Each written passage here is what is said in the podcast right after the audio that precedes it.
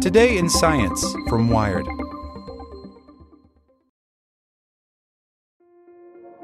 This episode is brought to you by Kia's first three row, all electric SUV, the Kia EV9, with available all wheel drive and seating for up to seven adults. With 0 to 60 speed that thrills you one minute and available lounge seats that unwind you the next. Visit kia.com slash EV9 to learn more. Ask your Kia dealer for availability. No system, no matter how advanced, can compensate for all driver error and or driving conditions. Always drive safely. Pulling up to Mickey D's just for drinks? Oh yeah, that's me. Nothing extra, just perfection and a straw. Coming in hot for the coldest cups on the block. Because there are drinks. Then there are drinks from McDonald's. Mix things up with any size lemonade or sweet tea for $1.49. Perfect with our classic fries. Price and participation may vary, cannot be combined with any other offer. Ba da ba ba ba. Hey there, this is the spoken edition of Wired. Quantum physicists found a new, safer way to navigate by Sophia Chen. In 2015, the U.S. Naval Academy decided that its graduates needed to return to the past and learn how to navigate using the stars.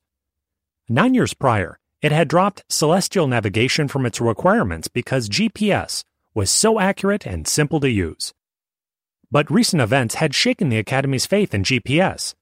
Researchers had taken over a yacht's navigation system as it steered the Mediterranean. A truck driver in New Jersey had been fined $32,000 for driving an illegal signal jammer too close to Newark's airport and interfering with its system. All the driver wanted was to keep his boss from tracking him. So the Academy figured that its naval officers needed a backup plan, with trusty Polaris as their guiding star. The skies could never be hacked. Except by clouds. What do you do if you can't see stars? says engineer Michael DiMario of Lockheed Martin. He and his team may have found a solution quantum sensors. For nearly five years, DiMario's team had been building a prototype, a cylinder, about a foot long and six inches in diameter, containing a synthetic diamond cube, barely larger than a salt crystal. The diamond contained special impurities. In its repeating cubic lattice of carbon atoms, every now and then a carbon goes missing, and its neighbor is a nitrogen atom. These so called nitrogen vacancy centers, or NV centers, sort of bind together to form a molecule like duo inside the diamond. And they turn out to be excellent magnetic sensors. When a green laser illuminates the diamond, the NV center responds by emitting red light. Due to quantum mechanics effects, the diamond emits more or less light depending on the magnetic field that it is in. Researchers have used such diamonds to measure the magnetic field from a neuron firing in a squid, for example. For navigation, DiMario uses the diamond to detect distinctive ripples and bumps in Earth's magnetic field known as magnetic anomalies, which the National Oceanic and Atmospheric Association has previously mapped. Once he identifies an anomaly, he can use it as a reference point to navigate. Currently, ships and planes do not use magnetic anomalies for navigation because most magnetic sensors can only measure the field strength and not the direction the field is pointing, says DiMario. But his team's device can measure both. Because it doesn't need to communicate with a satellite to function, the quantum sensor is less vulnerable to hacking. So far, DiMario and his team have tested the sensor's navigation capability in a flight, an SUV in New Jersey, and a ship in the Chesapeake Bay. Eventually, DiMario wants to shrink the cylinder to the size of a hockey puck, where it could be used in any type of transportation as an independent check on GPS. DiMario and his team aren't the only ones betting on quantum navigation. At a National Institute of Standards and Technology lab in Colorado, physicist Azure Hansen is working on a quantum gyroscope for sensing rotational motion. Pilots, for example, currently use a type of gyroscope to keep their planes level, and self driving cars use them to navigate. But current gyroscopes drift, much like how a fast clock gets more wrong as time goes by. The drift is substantial enough that pilots have to reset gyroscopes, a largely automated process every hour or so. The auto reset works well, except if it breaks. Quantum gyroscopes could be more reliable because they don't drift at all, says Hansen. Their fundamental components are atoms and won't warp with time. Hansen's device fits on a tabletop, about the size of two stacked mini fridges.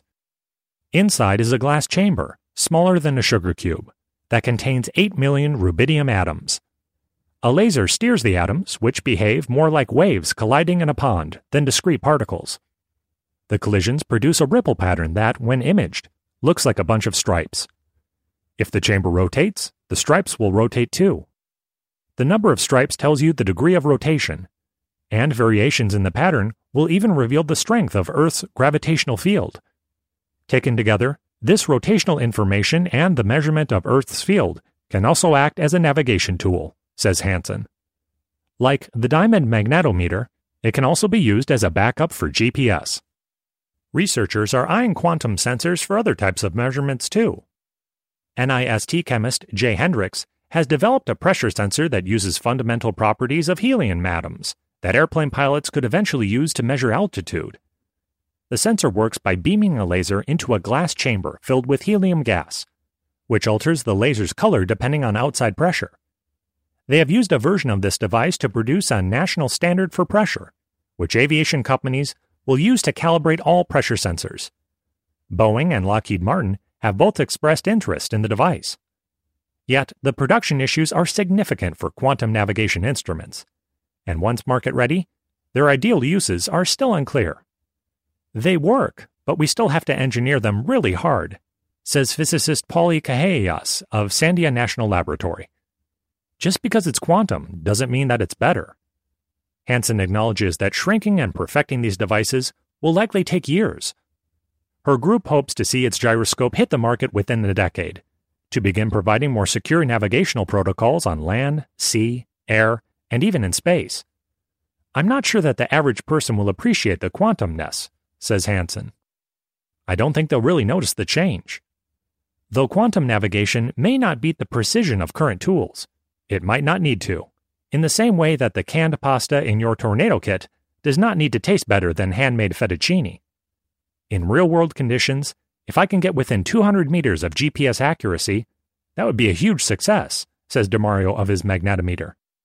He expects that even with a commercial version of his device, navigation systems in ships and planes would still primarily use GPS. The quantum sensors would serve as backup, rain or shine. Without the ones like you, who work tirelessly to keep things running, everything would suddenly stop. Hospitals, factories, schools, and power plants, they all depend on you. No matter the weather, emergency, or time of day, you're the ones who get it done. At Grainger, we're here for you with professional grade industrial supplies. Count on real time product availability and fast delivery. Call clickgrainger.com or just stop by. Grainger for the ones who get it done.